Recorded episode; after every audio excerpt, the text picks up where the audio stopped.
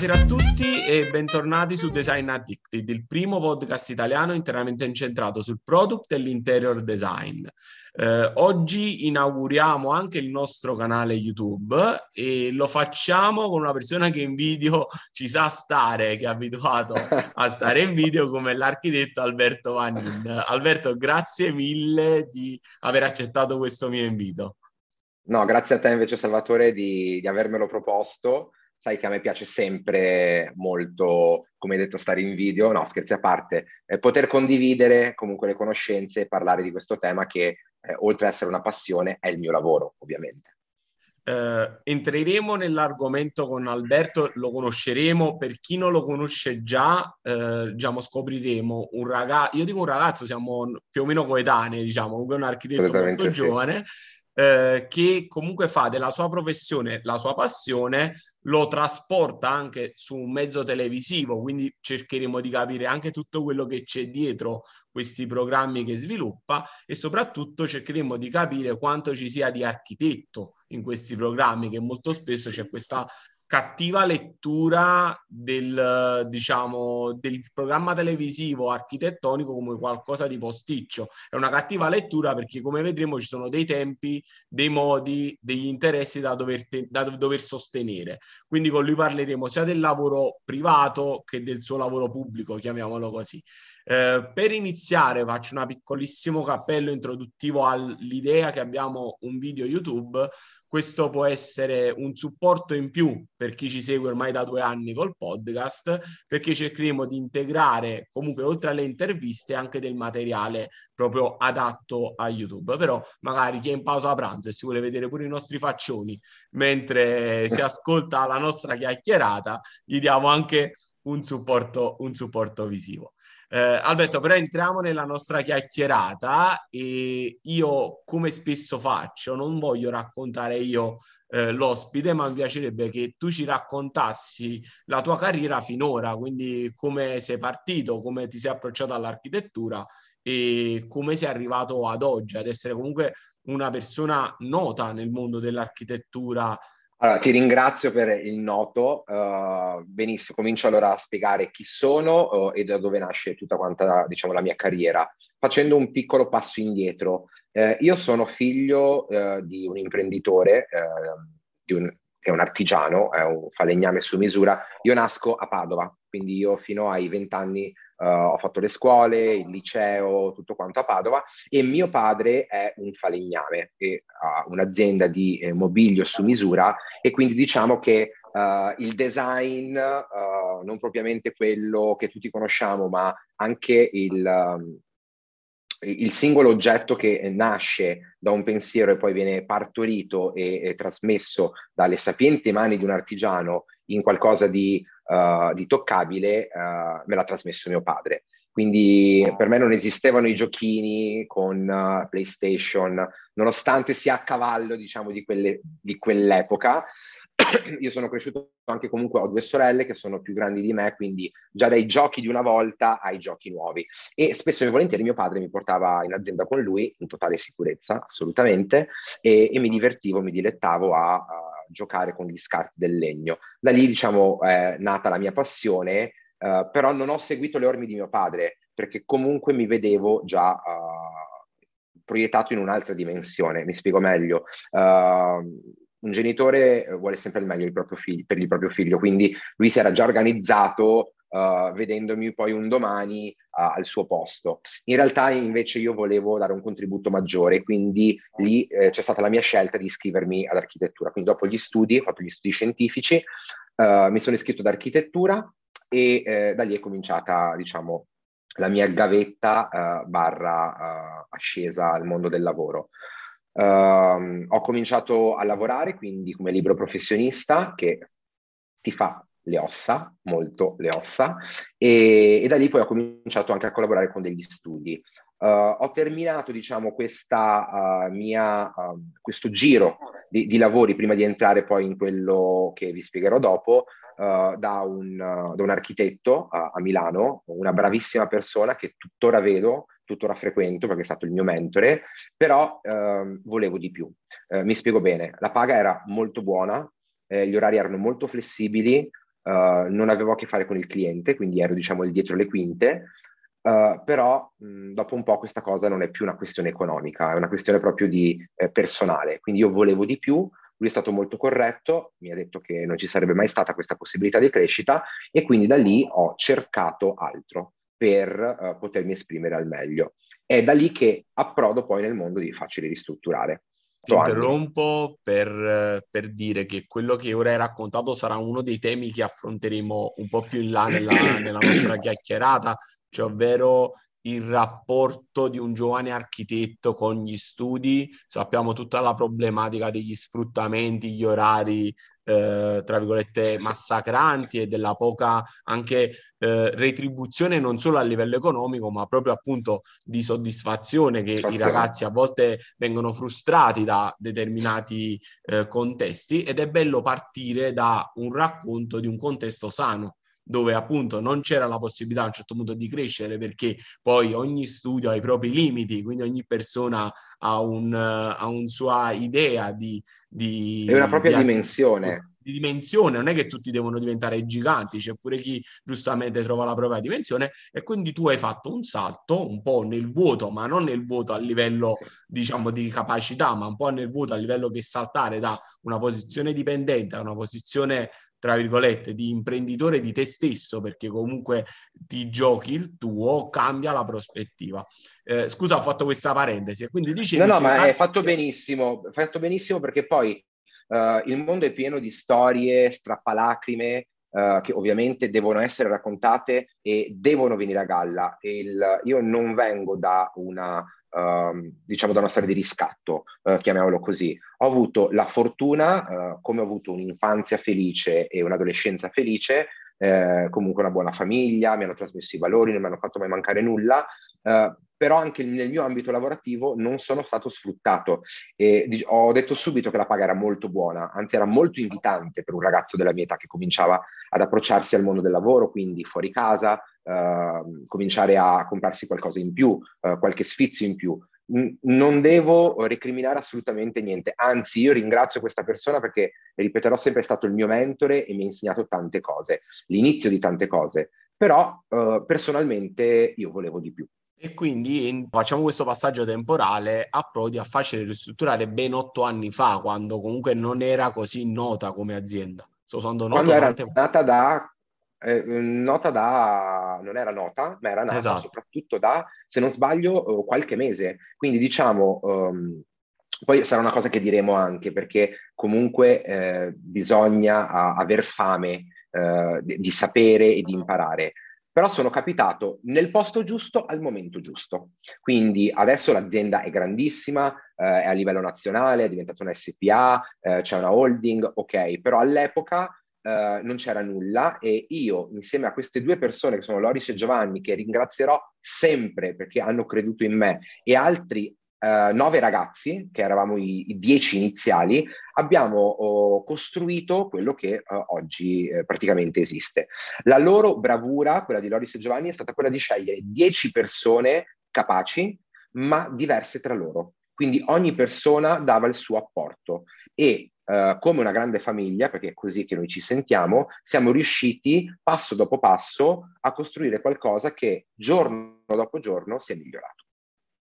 Infatti, diciamo, ho fatto tutta la mia carriera lì, ho fatto, imparato tantissimo. Io ripeto, veramente grazie a queste due persone, a questi due luminari, perché mi hanno oh, dato l'insegnamento uh, di come si vive nel mondo del lavoro, perché ricordiamoci ragazzi che uh, i lavori uh, cambiano con il tempo, cioè quello che oggi può fare un avvocato non lo faceva magari tempo fa quello che oggi fa un architetto, comunque la figura dell'architetto, va a pari passo con i tempi. Quindi loro sono riusciti a prendere un lavoro antico, parliamo, cioè, eh, i templi eh, romani e greci sono ancora su in certe zone del mondo, quindi eh, è un lavoro molto antico e sono riusciti a trasportarlo nell'epoca moderna e a sfruttare dei punti di criticità che quindi uh, ci sono. Ne parlavo proprio oggi con un mio amico. Il cantiere che inizia e finisce perfettamente non esiste. C'è qualcosa che non va. Quindi questi punti critici Dobbiamo dire, oddio, come si fa o dobbiamo portare una soluzione? E quindi questi punti critici sono diventati il punto di forza, dove si è trovata sempre la soluzione per poter andare avanti. No, ma infatti All'interno dico una cosa legandomi a questo, cioè quando è nato Facile Ristrutturare, tutti ci siamo chiesti il come un franchising di ristrutturazioni e progettazioni... Ti fermo, ti fermo subito. E è questo che spesso e volentieri uh, si percepisce, ma non è vero. Facile Ristrutturare non è un franchising, non è eh, come le, delle agenzie immobiliari, ad esempio, o certi marchi, che una volta arrivato al, al top diciamo, del, dell'azienda, vende il marchio e permette a diverse persone nel territorio di aprire. Faccio un piccolo esempio.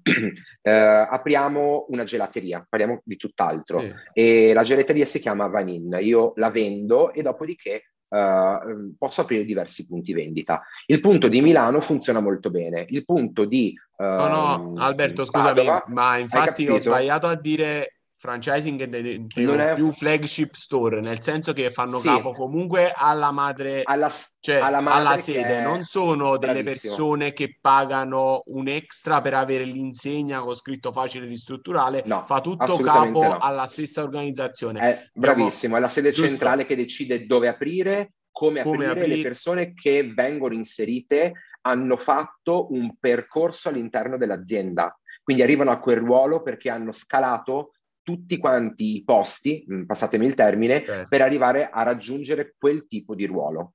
E che, no, cosa no, che ho fatto no, anch'io.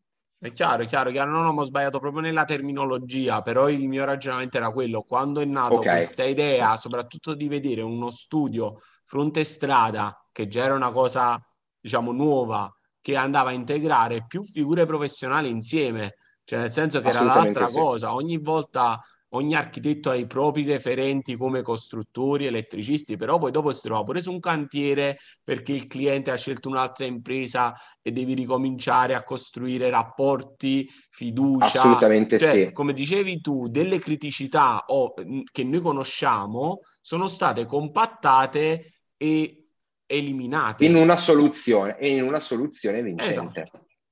E diciamo, questa cosa poi, l'altra cosa interessantissima che raccontavi è come sia stato una, un processo dinamico. Eh, certo. Perché io ora faccio un esempio che c'entra poco, però capiscimi è una cosa simile.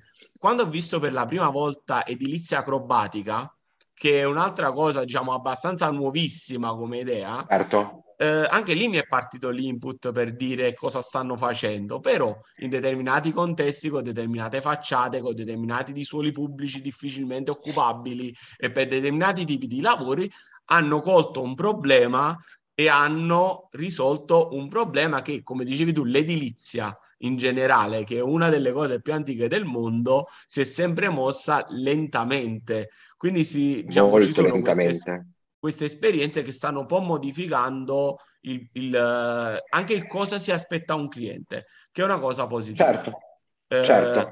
Tornando su di te, l'altro passaggio, diciamo, fondamentale dopo questi otto anni o insieme a questi otto anni di crescita, fatto che loro si sono approcciati anche ad altri canali comunicativi, eh, e volevo chiederti, ora sì. non lo so, se il programma che ora co- copresenti che si chiama Telechiavi, giusto? Come sì. ho indovinato sì. il titolo preciso. Eh, è una cosa sempre che fa capo a facile ristrutturare o a un'altra emittente? Questo non lo so. Allora, ehm, mh, mm, prendo il primo discorso che hai fatto. Allora, sì, eh, essendo comunque la Regione degli imprenditori molto giovani, comunque sono delle persone giovani, uh, sono, ci, ci, stacchiamo di 7-8 anni noi, quindi veramente facciamo parte della stessa generazione, eh, sono riusciti a sfruttare nuovo, la nuova TV. La nuova TV sono i canali social e il marketing, quindi in base a questo a sfruttare tutto quello che eh, può essere la pubblicità, quella online offline, quindi eh, Twitter, Facebook, eh, i nuovissimi TikTok, insomma i diversi canali, quindi approcciarsi anche sotto eh, questo livello di comunicazione. Per quanto riguarda il programma di A Telechiavi, siamo arrivati alla quarta edizione che sta andando in onda proprio eh, diciamo queste settimane, eh, domenica c'è stata la prima puntata, domenica prossima ci sarà la seconda E, um, è un programma, un brand content, quindi sì, è un programma di facile ristrutturare. I clienti, qui adesso lo dico perché tanti me lo chiedono, i clienti sono clienti reali, non sono attori, sono clienti reali che hanno un'esigenza di ristrutturare. Da, dato che è nata questa possibilità, questo game show, non è più che è un programma televisivo, ma game show, uh, vengono selezionati tra tutti quanti i clienti che hanno firmato un contratto di ristrutturazione con la società e vengono scelti poi dalla produzione, dall'emittente, quindi fa parte anche tutto il gruppo di produzione, i registi, l'emittente che mm, la 7 e eh, viene registrato il cantiere e poi viene messo in onda uh, la, diciamo, la puntata con questo gioco. Ma i clienti sono reali, le ristrutturazioni sono reali, le case sono dei clienti. No, ma te lo chiedevo perché quando vedo questi programmi eh, penso sempre che devono essere reali perché non potresti montare ad arte un cantiere intero. È troppo Bravissimo. lungo, troppo complesso, cioè sarebbe uno spreco di soldi clamoroso se non Bravissimo. hai alla base un cliente reale. Quindi è chiaro che Guarda. magari io non so, te lo dico ora, faccio l'avvocato del diavolo, se alcune chiacchierate quando si sceglie una finitura sono anche tra virgolette, riproposte perché hai bisogno di tempi brevi e non puoi aspettare il cliente che ci pensa 10 minuti se scegliere una finitura piuttosto che Assolutamente, assolutamente. Quindi, Ovviamente c'è, c'è, un copione, viene steso un copione, ma il copione viene dato sulle esigenze reali dei clienti. Magari la scelta di materiali tra l'architetto e il cliente no. è durata due giorni, però ovviamente per questioni esatto tecniche di tempismo si, eh, non si va a fare tutto lo storytelling, quindi volevo il legno e sono arrivato al grass, si va direttamente su grass. Esatto, e questo è quello che noi diciamo può dare la sensazione di attore a chi vede da casa. Certo. Invece, se uno spieghi, cioè, se come tu stavi giustamente spiegando, è un percorso che poi chiaramente i tempi televisivi ti fanno fare solo la scelta tra i due colori di grass Ovvio. e non ti raccontano che è stato scartato il legno, ci sta perché hai, hai bisogno di quei tempi fondamentalmente. Ovvio, ovviamente sì, perché altrimenti la, la, puntata durerebbe tipo un giorno e mezzo, se non di più, quindi esatto. bisogna compattare, bisogna compattare e far vedere le cose principali, diciamo. E, e l'altra cosa che ti volevo chiedere, tu sei in facile ristrutturare da otto anni, eh, hai anche avviato uno tuo studio professionale esterno, privato, con dei collaboratori? O sei all'interno? No, cioè, spiegami no, po' come funziona. Allora, io fortunatamente, visto anche il periodo, dopo anche due anni di pandemia, uh, visto comunque che l'edilizia era entrata in crisi già dal 2009, uh, fortunatamente uh, dico, sono costretto anche a rifiutare dei lavori o comunque a posticiparli a date molto, molto lunghe, perché ho tantissimo lavoro.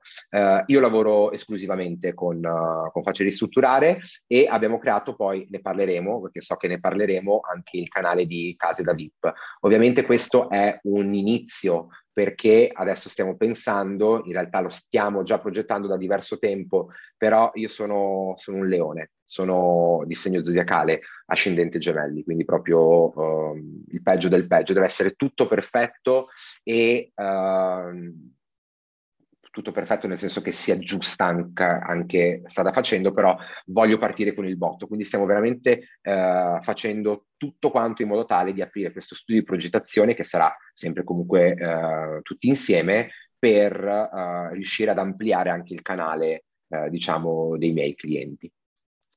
Eh, Alberto, e qui diciamo entriamo in quell'argomento che io voglio che risponda tu, che è un po' l'argomento, uno dei topic, perché eh, chi mi conosce sa che mi piace spaziare, quindi da, dal super designer super super di nicchia, da chi ha la forza di mettersi in gioco con diciamo una figura più pubblica. Perché lo sai, c'è sempre questa vis- vis- visione, visualizzazione dell'architetto vestito di nero, schivo, che fugge la, la notorietà e, e quindi chiaramente immagino che questa cosa abbia colpito anche te nel momento in cui sei diventato più pubblico, magari quando eri dentro facile ristrutturare, facevi il tuo lavoro da architetto avevi eh, diciamo un'opinione da, diciamo da fuori poi è vero che uno non si deve fermare a cosa pensano di te però Ovvio. secondo me è importante oggi dire che il mondo è cambiato che il self branding è importante per tutti anche per gli architetti sì. e che sapersi muovere con capacità e con professionalità non esclude l'idea di farlo anche pubblicamente. Cioè non è vero che i bravi non si fanno vedere come, come ragionamento. Quindi eh, volevo sapere pure un po' le tue sensazioni, come questo passaggio ha cambiato, chi ti conosce, i clienti, che rapporto diciamo hai con loro o anche con gli stessi colleghi. Allora, questo è un tema molto bello perché eh, io penso di non essere una, una, persona nota, famosa, quindi magari un po' più conosciuta rispetto a un tempo. Uh, la strada è ancora tanta. Uh, però ovviamente eh, non mi dispiace, quindi adesso qualcuno sì, eh, mi riconosce, eh, spesso e volentieri mi arrivano richieste su Instagram di consigli, anche persone che vengono dalla parte opposta dell'Italia e dicono voglio comunque un tuo consiglio, questo mi fa piacere. Ehm, hai detto una cosa giusta, cioè l'idea che l'architetto è sempre quella persona uh, schiva, oppure il contrario anche, quello un po' radical chic, Uh, questi sono degli stereotipi un po' imposti, secondo me, uh, da quello che finora si è visto nei canali TV più che altro, perché i social uh, sono più giovani rispetto alla TV. io sono un normalissimo ragazzo di 34 anni, quest'anno 35, che si mette la camicia blu e il giorno dopo la camicia nera o va in palestra, va a fare aperitivo con gli amici, eh, che si prende in giro quando è necessario, quindi eh, sono una persona normalissima. Ovviamente con un po' di notorietà in più bisogna stare attenti perché si è sotto l'occhio del, io lo chiamo del, della tuttologia di, di internet. Uh, mi arrivano molti messaggi belli e su questo mi fa piacere e li ringrazio sempre. Mi arrivano anche le critiche. Io sono pro alle critiche, perché una critica costruttiva aiuta a migliorare e soprattutto a, uh, a, migliorarsi, migliorare per gli altri, ma migliorare anche per se stessi. Quando io la trovo costruttiva, uh, sono il primo a mettermi in gioco. Quando vedo che invece uh, non è una cosa rivolta a me come persona, ma come figura, diciamo lascio correre, perché non ho tempo non rispondere per me è sempre la migliore soluzione.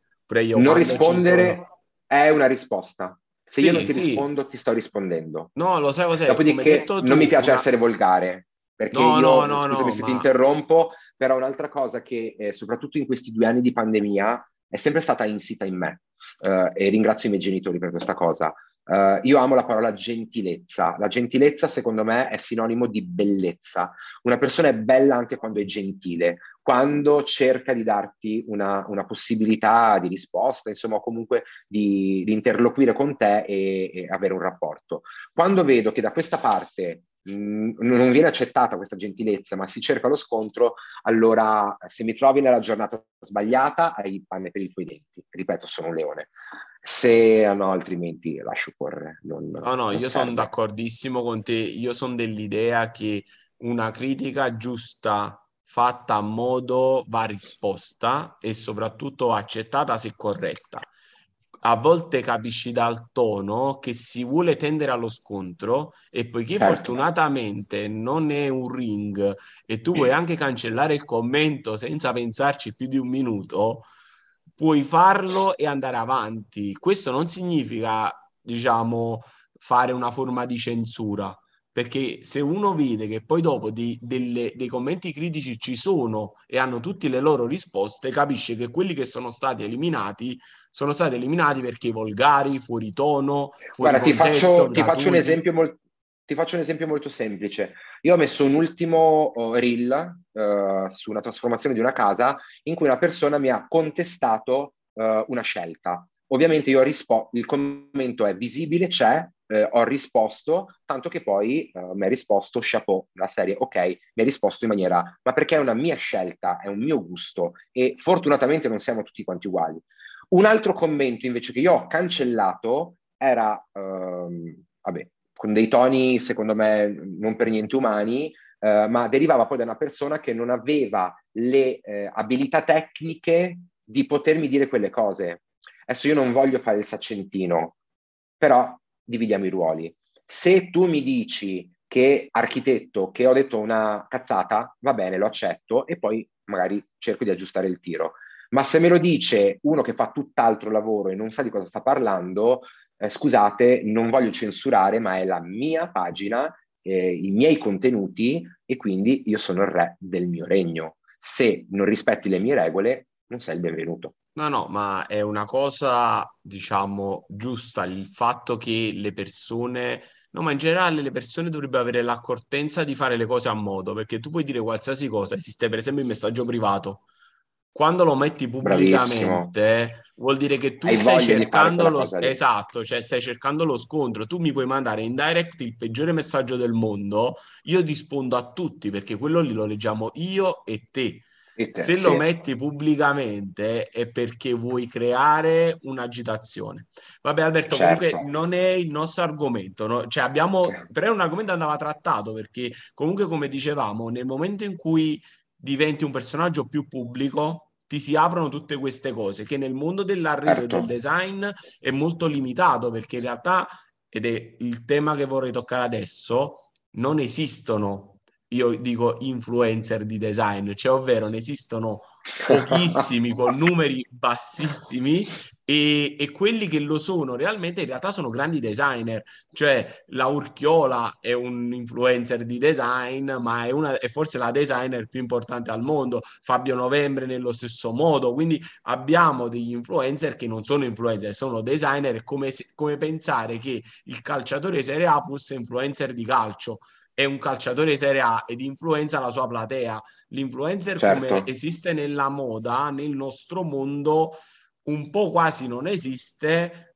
Tu, Paola Marella, sono pochissimi quelli che invece hanno questo tipo di, non di ruolo, però questo tipo di etichetta, permettimi il... Sì, diciamo, diciamo, hai detto una cosa molto corretta, sono soprattutto nel mondo del design, quindi io mi, mi vedo, il mio percorso lo vedo uguale a quello di tutti gli altri, non è quello del, del semplice influencer. il semplice influencer è eh, seguito perché eh, piace e comunque ha una platea che può influenzare eh, su diversi punti di vista. Uh, noi, a me non piace definirmi influencer, non lo sono, o, quindi magari uh, sboccerà questa cosa, però ad oggi no, non mi sento proprio di essere chiamato in questo modo. Però tutte le persone che hai nominato, uh, compreso me, ehm, abbiamo, abbiamo, utilizzato un canale che è uscito dopo per la nostra professione. Quindi diciamo non c'è un influencer, non ci sono dei gruppi di persone influenzanti che decidono di fare questo nella vita, ma sono persone che hanno questo tipo di lavoro e si approcciano poi ad un canale di comunicazione che li può far diventare anche qualcos'altro. Infatti hai nominato poi eh, la, la dea dell'architettura e del design Patricio Urchiola, che io amo follemente, io ho diversi pezzi suoi, eh, Fabio Novembre, poi eh, tutta quanta diciamo anche uh, la collezione di, di, Seletti, insomma diverse cose che stanno prendendo molto piede rispetto a una volta che erano già conosciute ma adesso sono diventate anche molto di, di moda e eh, di conseguenza uh, loro diventano poi gli ambasciatori del proprio lavoro, un po' come lo sto facendo io. Eh, qui ti svelo una cosa che eh, io oltre ad essere architetto sono anche un interior designer e quindi tra le varie cose che sto studiando è anche eh, qualche pezzo di design, perché ovviamente eh, io ho la mia idea, eh, è un mondo molto difficile perché comunque non bisogna replicare quello che già c'è e bisogna dare la propria impronta. A differenza, come stavo dicendo all'inizio, di, di queste persone che possono essere influencer, influencer un po' di tutto, nella moda, nel travel, nel food. Chiaro. Diciamo che come dicevi tu, la differenza principale è che negli altri settori, che forse sono anche più grandi del nostro, e quindi perciò permettono sì. questo tipo di, di giro d'affari, e quindi persone che dedicano la loro vita a quel tipo di approccio, partono dal, dal, non essere dei professionisti del settore, cioè la ragazza che mette i capi d'abbigliamento non è tecnicamente o una modella o una designer, comunque in quel mondo lì, esatto. nel mondo dell'arredo, del design, le due cose spesso combaciano come, certo. come tipologia. Eh, però è un mondo sì. che si sta aprendo, eh, dove le aziende capiscono sempre di più eh, l'importanza del mezzo e va detto certo. che probabilmente è facile ristrutturare, l'ha capito dieci anni prima degli altri. Prima degli altri. Già, eh sì, perché se è già arrivato al programma televisivo che è un po', diciamo, l'ultimo step, perché tu entri arrivi nel mainstream vero e proprio, capisci certo. come ragionamento, passando per sì, i social sì. vuol dire che tu già hai fatto tutta la scala, gradino per gradino, eh, mentre abbiamo grandissime aziende che ancora hanno il loro profilo istituzionale che è, è lì, è latente, è morto e cerca qualcuno che lo rianimi. E... Guarda, il problema, il problema dell'Italia di oggi, dove si deve tagliare la spesa, la prima spesa che viene tagliata è il marketing. E spesso il marketing, nel marketing vengono messe persone che non si sanno dove mettere, quindi la zia, il cugino, quindi non hanno studiato. Esiste un corso di laurea, esistono uh, seminari, esistono uh, proprio posti di lavoro. No, ma esistono agenzie quindi, che fanno questo. Agenzie che fanno questo di lavoro, quindi in realtà Uh, quello è un passo molto importante. Non, non, deve essere l'ultima casella dell'azienda da riempire, ma deve essere la prima, perché questo ti permette poi di lanciare l'azienda secondo i, i propri canali. Se tu vuoi arrivare a, a 10, 100, 1000, tramite il marketing puoi arrivarci. Eh, Alberto, continuiamo questo, questo, racconto e spostiamoci su un programma differente perché come hai detto poco fa hai anche un altro programma dove non sono più degli ospiti e comunque dei committenti perché non sono ospiti ma dei committenti diciamo, io, diciamo normali persone comuni sì. che approcciano alla loro ristrutturazione ma sono delle persone note quello che giustamente il programma si chiama Case da VIP. Da VIP. Da VIP, non voglio fare errori sui titoli. E volevo sapere come nasce questo secondo progetto e tra, le, tra, queste persone note con quali hai a che fare, sei venuto a che fare, quindi immagino tu abbia sta- instaurato anche dei rapporti personali. Eh, magari se ci racconti qualche aneddoto, qualche, qualche gusto particolare che possiamo poi raccontare a chi ci sente, insomma, perché poi sono persone comunque note a tutti fondamentalmente. Certo, allora Case da VIP è un programma, un format originale ehm, dove io sono il protagonista, il conduttore con uh, tutto il team di Facile Ristrutturare e ci tengo a ringraziare tantissimo il team di Advertu, che è la mia agenzia, l'agenzia marketing di Facile, che eh, veramente senza di loro io sarei perso perché mi danno un, uh, un aiuto costante. Sarebbero troppe le persone da menzionare, e loro lo sanno che in questo momento le sto menzionando tutte, eh, quindi ringrazio, sono un, quasi tutte ragazze, quindi le mie donne, come le chiamo, uh, sarei persa senza di loro. Uh, è nato per, diciamo, per, così, mm, gi- giusto per, perché la prima committente famosa era Diletta Leotta ho ristrutturato la casa di Diletta, eh, era, diciamo, eh, l'agenzia era in comunicazione con la sua agenzia e da una chiacchierata così, da una cena, è nata questa esigenza e poi è nato il format. Da lì eh, la voce tra di loro, tra questi personaggi, ha cominciato a girare e quindi è un po' motivo di orgoglio che sono loro che chiamano me e quindi sanno che sono il punto di riferimento per il mondo dello spettacolo e quindi ho cominciato ad avere diversi uh, contatti.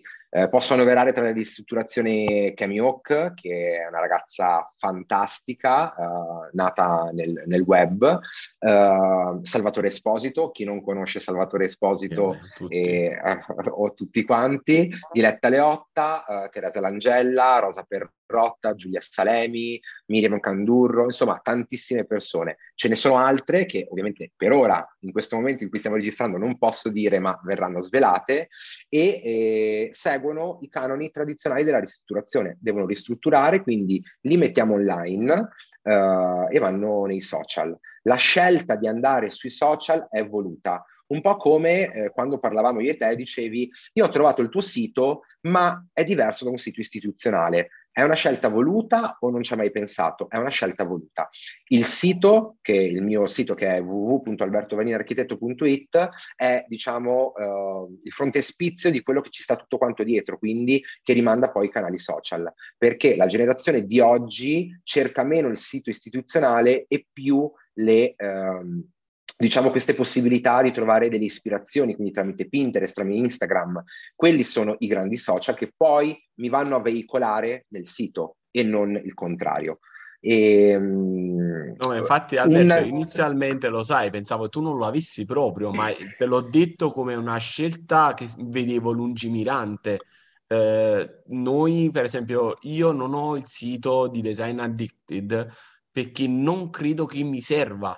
Non so come dire. Io Quindi... il 99% delle richieste mi arriva tramite i social, tramite le piattaforme, la ricerca, internet, ma non tramite il sito. Quindi è una scelta voluta questa qui. Ce l'abbiamo, ce l'ho comunque certo, perché eh, rappresenta, c'è la mia biografia, ci sono i miei lavori, ma non è il uh, veicolo principale su cui io mi baso. Eh, Alberto, ora un'altra domanda di curiosità mia. Tra queste persone che hai citato, eh, qualcuno che aveva più gusto, non dico più gusto degli altri, però qualcuno che si vedeva che gli piaceva, che secondo che tu dici allora... se, se, non avesse fatto l'attore, se non avesse fatto la presentatrice, poteva anche fare, cioè n- non gli sarebbe stata uh, male la veste di interior designer, architetto. Uh, sì, sì, assolutamente. Ti devo dire che alcune persone ci sono. Uh, in primis uh, posso annoverare Miriam Candurro, eh, ha un gusto veramente sopraffine, delicato, elegante e si sposa molto bene al mio gusto, quindi non è stato difficile. Veramente se non avesse fatto l'attrice, uh, il lavoro di, di design di architetto è praticamente suo.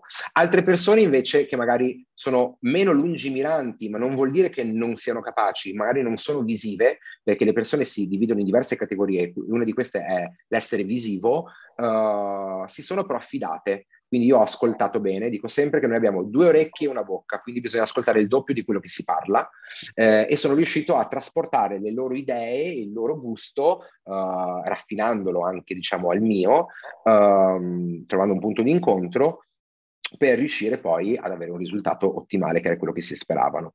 Ti racconto una curiosità, Vai. la ristrutturazione che mi è stata più nel cuore, uh, ma anche a livello personale, perché è una persona che sento tuttora, è quella di Salvatore, perché eh, è stata abbastanza, diciamo, oh, strana. Mm, dico perché. Eh, lui si è affidato al 100% a me e al team, uh, perché eh, nei mesi di ristrutturazione lui è volato a Chicago per girare la stagione di Fargo.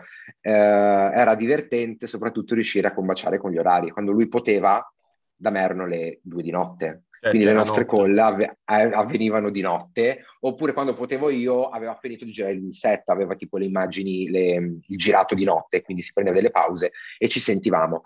E tutto ciò è successo durante il lockdown. Noi abbiamo aperto il cantiere il 2 di febbraio e il 21 febbraio è successo il primo caso di Covid in Italia. Certo. Poi avevano chiuso la Lombardia preventivamente rispetto alle altre regioni e poi il 9, ehm, il 9 marzo in realtà del 2020 hanno chiuso tutta, tutta l'Italia. E, e, sono stati due mesi eh, di stop perché hanno bloccato anche i cantieri. In realtà, eh, come è solito essere il mio, il mio modo di essere, ho usato questa criticità invece per farne un punto di forza. Abbiamo definito tutto, tutto quello che ci poteva uh, sembrare strano, che volevamo vedere durante il cantiere, l'abbiamo definito in questi due mesi di lockdown. Quindi siamo ripartiti, siamo riusciti a recuperare il, ricar- il ritardo accumulato da questa emergenza nuova, pandemica, e siamo riusciti a dare una casa secondo le aspettative, penso per alcuni aspetti anche oltre le aspettative, e lui era molto contento. Benissimo, benissimo. E eh, Alberto, il fatto di Salvatore Esposito è una cosa secondo me interessante perché fa capire come, a prescindere dalla notorietà della persona, eh, l'imprevisto debba essere affrontato. Eh, Assolutamente perché sì. chiaramente il Covid ha bloccato qualsiasi cosa, è stato un periodo particolare per tutti, soprattutto per le costruzioni che poi hanno avuto un grande paradosso, hanno avuto un blocco totale, poi con la legge del 110 hanno avuto un booster talmente forte. Sì, diciamo portate... che il decreto rilancio uh, ha dato una mano per rilanciare, come si chiama proprio il decreto, però dall'altra parte, secondo me, chi l'ha pensato non ha pensato al, all'intasamento che avvenuto no, ha creato, ha creato oggettivamente casino, cioè nel senso non è, poteva essere fatto meglio, con tutta la buona eh, idea iniziale di far muovere uno dei settori che comunque traina l'Italia, l'edilizia certo. col suo indotto è uno dei, diciamo, dei comparti maggiori pure perché sono quei soldi che se dati casco, cadono un po' più a pioggia rispetto agli altri che sono veicolati diciamo in determinate aziende, in determinati settori quindi era, era una buona idea. È ancora è che il idea. problema poi, sì, è una buonissima idea, che il problema poi è stato avere questo boom improvviso, ha messo in crisi altri settori, sempre legati all'edilizia, che è quella dei materiali, delle materie prime, dei trasporti, certo. perché uh, per assurdo si sono toccati picchi di 6-7 mesi di... Uh, di ritardo certo, perché no, proprio no, mancavano no, le materie anche prime. Il fatto di non aver fissato dei prezzi massimi ha creato pure speculazione, tutta una problematica certo. che ora se Tanto cominciamo... che è uscito il decreto antifrode poi, il decreto antifrode esatto. che è stato eh, varato poi con l'ultima legge di bilancio e che prende però di, di questi cantieri, prende anche i pre. Quindi diciamo è stata fatta una cosa un po' aggiustata. An- stanno cercando di mettere corretta. una toppa, mettiamola così. Eh, Alberto, però, però questo qua sarebbe un argomento gigante, quindi io, visto Sì, che infatti- stiamo chiacchierando da una cinquantina di minuti, eh, andrei verso la fine di questa chiacchierata, poi magari non è l'ultima, però diciamo per dare ai nostri ascoltatori la Speriamo. loro oretta di, di- di tempo ben delimitata, voglio farti due piccole domande. La prima legandomi proprio al tuo modo di arredare vicino alla parte architettonica, cioè ovvero il bilanciamento che un architetto quasi sempre ha tra cose fatte su misura, legandosi alla scatola architettonica che va modellata, e oggetti di design storico, quindi product design con grandissima identità che vengono inseriti. Volevo capire un po' eh, tu come bilanciavi le due cose, dove propendeva il tuo gusto principalmente, e poi per chiusura, chiaramente ti volevo chiedere, eh, oltre a questi programmi che avranno nuove stagioni e quindi già ci anticipavi che ci saranno comunque delle novità, se per il 2022 che è appena iniziato avevi comunque qualche altra cosa che, come si dice da noi, bolle in pentola, insomma. Certo, allora cominciamo dalla prima domanda. Eh, io prendo sempre ogni eh, cantiere come se fosse casa mia e eh, devo, ho due linee guida, quello che il cliente vuole, le- quindi le sue esigenze, e non tradire eh, l'aspetto architettonico dell'immobile stesso. Quindi io preferisco fare sempre tutto su misura perché voglio che ehm, la casa si adatti alle esigenze del cliente e non che il cliente si debba adattare per forza a delle cose eh, che non gli vanno bene. Ovviamente poi qui si apre il capitolo di si può fare o non si può fare. Se non si può fare, allora migliorare mh, po- dove si può eh, la scatola architettonica. Se si può fare, disegnare quindi il mobile, faccio un po' una cosa inversa, disegnare il mobile e poi creare la scatola architettonica. Eh, questo è un 50% del mio lavoro perché poi ci sono, c'è anche l'altro 50%. Ho la possibilità, diciamo forse un po' anche la notorietà che, che sta crescendo, di potermi appoggiare a diverse aziende brand che mi costruiscono poi su misura quello che voglio, quindi se ho un'immagine di lampada che non esiste la posso far fabbricare, oppure riuscire a introdurre quei pezzi iconici che eh, il design ha sfornato e che tuttora sforna. Eh, io ad esempio ho la master eh, a casa mia, cioè la volevo disegnare io la sedia, ma non potevo rinunciare a quella, lam- a quella sedia e quindi ce l'ho anch'io. Quindi riuscire a integrare le due cose. Poi una cosa che mi piace molto fare è riuscire a integrare magari qualcosa vintage o qualcosa di recupero con qualche pezzo di design e creare una uh, differenza tra le due. Quindi usare qualcosa di molto antico e introdurlo in un contesto molto moderno o prendere un pezzo moderno e sfumarlo con l'antico. Quindi è sempre un labile Uh, diciamo confine che non bisogna mai superare da ambo le parti perché il troppo stroppia eh, e quindi poi riuscire anche a dare il, gi- il giusto equilibrio a tutto. Eh No, è chiaramente, come dicevi tu, un equilibrio, soprattutto quando si cerca di eh, mescolare epoche, prodotti, materiali e lì Stili. chi, chi lo fa deve prendersi la responsabilità di farlo a dovere e di solito questo passa in primis da uno studio attento degli oggetti che si ha davanti, perché se conosci Certo. bene l'oggetto è più facile inserirlo, hai proprio in mente ma in maniera più focalizzata eh, che come nasce, che, che epoca era, cosa si costruiva in quell'epoca, quindi lo puoi legare Bravissimo, e qui mi anche- lego anche al fatto che c'è uno studio, l'architetto, l'interior design non è che ha gusto, solo gusto, ha anche uno studio. Io studio costantemente tutti i giorni, parti i corsi di aggiornamento obbligatori, mi piace proprio sapere come l'evoluzione di quel dato oggetto uh, è, avvenuto e come si costruisce, perché lo devo contestualizzare in una ristrutturazione. Dall'altra parte, da me c'è anche un punto fermo. Se il cliente vuole a tutti i costi quella cosa, ma non ci sta bene, cerco di fargli capire che non è la scelta corretta. No, no, ci sta, ci sta assolutamente. Va bene, Alberto, chiudiamo, andiamo verso proprio l'ultimo minuto. L'altra domanda. E quindi chiudiamo sì. sulle, sulle, sulle, news e così ci possiamo salutare. Le news sono case da VIP, uh, cambia pelle, uh, diventa più accattivante, avrà un taglio più televisivo, diciamo così, uh, più divertente anche perché, faccio una piccola parentesi, chi mi conosce nella vita di tutti i giorni sa che sono veramente un pagliaccetto nel senso buono. Quindi sto facendo trasparire di più anche la mia personalità da tutti i giorni. Quindi Case da VIP uh, diventerà pro, chiamiamolo così.